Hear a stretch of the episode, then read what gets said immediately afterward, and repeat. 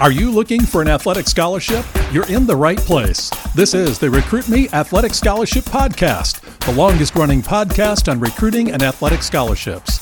We're here to help your family navigate the recruiting road all the way to an athletic scholarship. He's a recruiting expert and a dad of a D1 athlete and a high school athlete pursuing a scholarship. With a wealth of experience to share, here's Recruit Me CEO Brent Hanks. Welcome to the Athletic Scholarship Podcast, episode 257. This is 15 minutes that could change your scholarship future. I hope everybody out there had a great Independence Day, and I'm sitting here enjoying 80 degree weather as I record this episode. No matter which podcast app you listen on, please rate this show and leave a review and ask a question about college athletic recruiting. In this episode, I talk about the NCAA, the NAIA, and the NJCAA or JUCO eligibility centers, their requirements, and how to fill them out as part of the recruiting process. This step of the recruiting process is often overlooked, and it does take 30 to 50 minutes to complete. The student athlete can fill out the information on the eligibility centers their freshman year in high school or any other years in high school. But as you will find out, you must give the NCAA or the NAIA this information before you can do other steps in the recruiting process.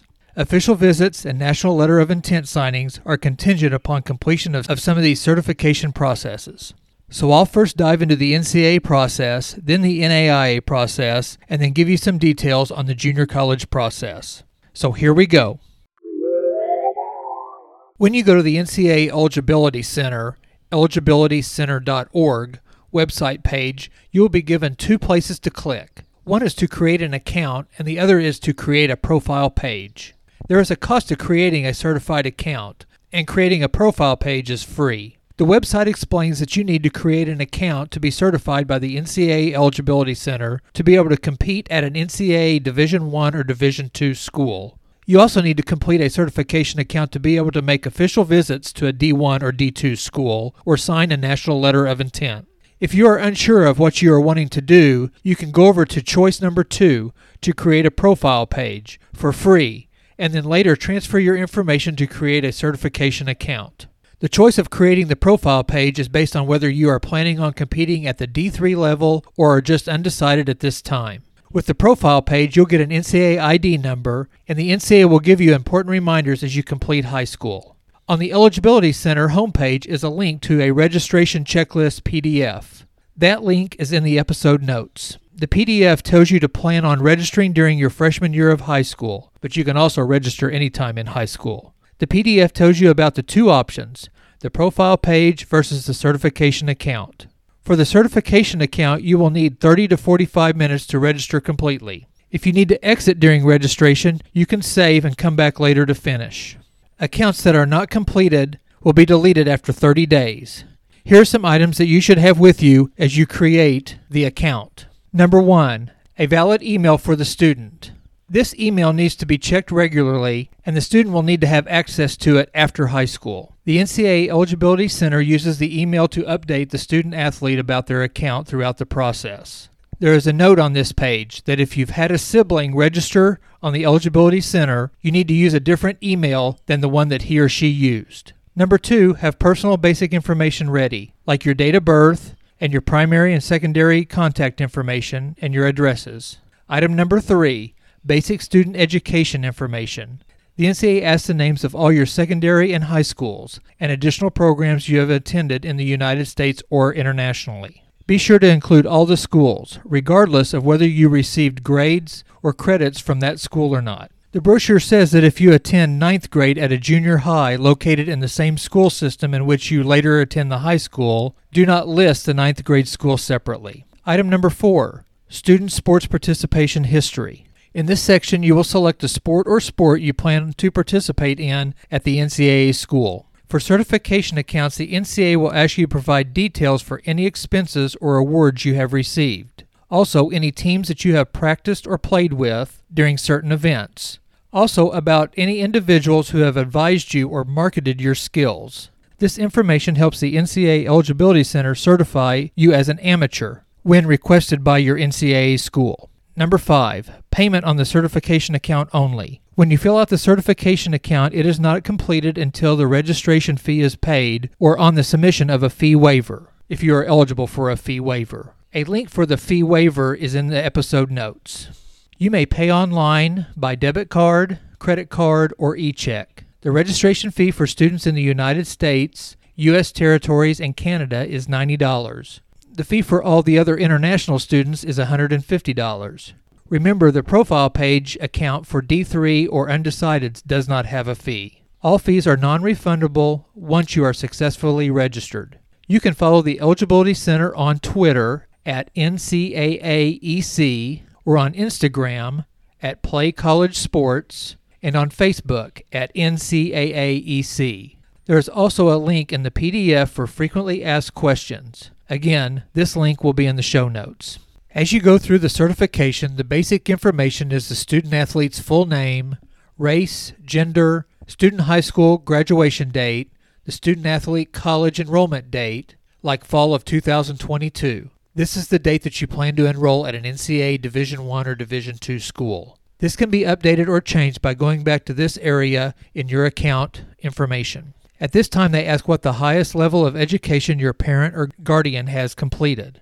Next is the student athlete's phone number and secondary number, mainly a parent's contact information. The next session is sports related questions about if expenses were paid by someone other than family, have you received any money for competing, has anyone other than a parent or a coach marketed your skills? Since we did baseball at our household as a sport, the form asks for a list of all the teams and clubs that you have practiced or played for since turning 14 years old.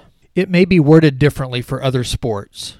The next section has you list the team or clubs that you have practiced or played for since turning 14 years of age. After answering various sport specific and general questions about your sport, the next step is the payment. But first, there is a summary of your report of your information. The payment portion states the registration is not complete until you have submitted a valid payment or the registration fee waiver. There is a link on this payment page for more information on the registration of the fee waivers. The payment page gives you a choice of paying with a card or an e check. You or your parents put in the payment source information and check OK. You then click Pay. After you pay, a receipt is emailed immediately. In the upper right hand corner of the Eligibility Center page, the student athlete's name and NCAA ID number are shown, along with the student athlete's graduation date and college enrollment time frame. There is a pull down menu. When you run your cursor over your name, the pull down menu has a link for eligibility status, account settings, school questions, sport questions, and view task. When you click on the eligibility status, there are six areas to see. One is demographic information. Two, course information. Three, academic eligibility. Four, ACT and SAT test scores. Five, high school information. And six, eligibility description. The demographic information has the NCAA ID number, the student athlete's name, the student athlete's address and phone number, and the graduation date, and your current high school and the high school's ID number. The course information page has the NCAA ID number, the student athlete's name, and your high school course information that is sent from your high school. The academic eligibility shows the parameters for your academic qualifications. I'm not sure at this time what the eligibility description tells us. I'll do some more research. The ACT and SAT scores show just that. ACT and or SAT scores. The high school information shows the NCAA high school number and the high school address or addresses. On the pull down menu there is account settings. There is a list on the left-hand side of account, schools and sport. The account page has account settings, basic information and contact. The account settings shows the percentage that you have completed for the certification your NCAA ID number, your username and email with an opportunity to change it, and then you can set your password, along with your security questions and your date of birth. This is just a review of what you just filled out at the beginning, so you can change or adjust your school questions or your sports questions. The View Task shows a task list and will also say at the top of the page, we, the NCAA, will not begin your certification until it is requested by an NCAA school. On the main page of the Eligibility Center website is account creation, send scores and transcripts, and request amateur certification. In the middle, send test scores and transcripts states that you need to ask your testing agency to send us, the NCAA, your scores using code 9999. Also, ask each high school you attended to submit your transcripts. There is a Learn More link that explains this portion better. The Learn More brings up four bullet points. It says, number one, remember, you must take courses at your high school approved by the NCAA. Number two, ask your testing agency to send your scores using code 9999. Number three, ask your high school to send your transcripts. Number four, learn more about submitting international documents if that applies to you. The Learn More tab provides another link that is under Your Information. When you click Your Information, you will see Division 1 academic status and in bold letters it will say Decision not yet available or Final qualifier. So no decision regarding your academic eligibility for this division has been made at this time, or you are immediately eligible to receive athletic status and practice and compete. Contact your institution's compliance department for details. The Division 2 academic status is the same as the Division 1. So right now we are still on your information page, and there is an academic eligibility issues link, a transcript link, a core courses link, and a test scores link. The academic eligibility issues link is there if there are eligibility issues. The transcripts has a place where the NCAA will place a green check mark on whether high school transcripts have been received, and final high school transcripts and proof of graduation has been received. The Core Courses link has another link to see your NCAA courses listed. And the Test Score link has a place for the NCAA to place a green check mark next to ACT or ACT when they receive it from your test center. The third item on the Eligibility Center dashboard, your request of amateur certification. The circle around this section will be green when you are eligible. At the bottom of the dashboard is your eligibility status. Your sport will show with an active label or final amateur status. There is a Division 1 and Division 2 amateur status showing pending review or final certification, and both have an academic status showing decision not available or final qualifier. At the bottom of the dashboard page is a task list. There is a place for status, showing blank or a green check mark, a description of the task, and the date assigned columns. When you first apply, the task list may be blank. Keep checking back. That is the Eligibility Center main page or dashboard. Creating your profile. On the home page of the Create Your Profile page, again, you can start here at no cost. If you are unsure on the level of play that you want to play, or you are interested only in NCAA Division III, at the bottom of the page is a link to create a profile page, and it says free. Right above the link, it says if you want to play or make an official visit to a D1 or a D2 school, you need to transition to a certification account. When you click on the Create a Profile page, a page appears to put in an email address. There's an important tip on this page. This email address will be the username for your account, so don't forget which one you use. Select an email address that you will continue to use after high school. You will receive an email with a verification code. Insert your verification code and set up a security question and password. The first page in creating a profile is basic info, the student name, like it will be listed on your ACT or SAT testing. The next page is contact information with phone numbers and emails. Then you can pick your sport or sports. You then add verification information and your high school or high schools. The last page sends you back to the My Profile page and has a link to transition to the certification account if needed. Those are the two choices at the NCAA Eligibility Center. The NAIA has an eligibility center. If you go to naia.org and click on Student Athletes and find the NAIA Eligibility Center link, or go directly to it on play.mynaia.org. This is the official clearinghouse for NAIA eligibility. Every student athlete must register here to play sports at an NAIA college or university. You'll start out by entering an email address. You will get an email at that address to confirm and set up a password. You start out by entering your student information. There are helpful tips on the right side of each page on the NAIA Eligibility Center. The fee to register is $90, or you can talk to your high school counselor about getting a fee waiver.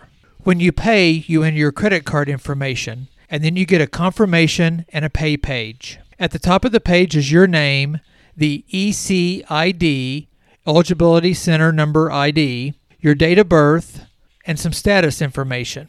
On this page, you click on and close when you are ready to pay and confirm. This confirmation sends you to the My Activity List page or Play NAIA dashboard. There are four categories current task, completed task, decision details, and resources. When you click the current task, there is personal information to fill out, and at the end of the page is recruiter information, which is optional. You can list there if you've had an agency or a service helping you in your recruitment. After the personal information comes high school history information. There is a pull down and a search for your high school and its high school number. When you click Save and Continue, a review page comes up. You can review and edit your information here. That completes the profile. Current task and completed task will have items listed for you. Tasks may include for you to send high school transcripts to the site or your standardized test information, ACT or SAT scores. For the NAIA, you use 9876 for your scores on your ACT or SAT site. In checking on the junior college requirements, I double checked with an athletic director at a junior college on the eligibility center for the JUCO ranks. He said at this time there is not a registration to fill out. The NJCAA is working on an eligibility center. If you go to njcaa.org and click on the Compete NJCAA link, you will see the page states coming soon, so stay tuned.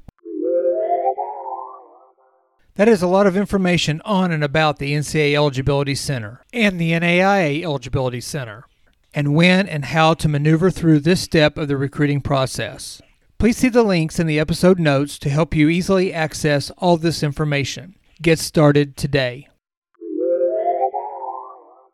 I'm going to highlight item number five of the recruiting checklist that is found on page 5 of the Athletic Scholarship 24 month planner and journal, written by Recruit Me founder John Fugler. You can get the 24 month planner and journal on Amazon or by emailing me at brent at recruit me.com. This 300 plus page planner is only $20. Items number 1 through 4 are reviewed in the last three Athletic Scholarship podcast episodes episodes 254, 255, and 256. Item number five on the recruiting checklist is Build Your Updates. Under Build Your Updates, you can check off that you did a one page update with short and bulleted information. When should you send updates? Number one, after every season. Number two, after every semester with your updated grade information. Number three, after every ACT or SAT test taken. And number four, send your sports schedule before any season, school, or summer. Next week, I'll hit item number six Choose the right camps, showcases, and tournaments. There are seven to dos under this item. Hear them next week on episode 258, or buy the 24 month planner and journal and get the whole recruiting checklist. Join me next Tuesday for another 15 minutes that will change your scholarship future.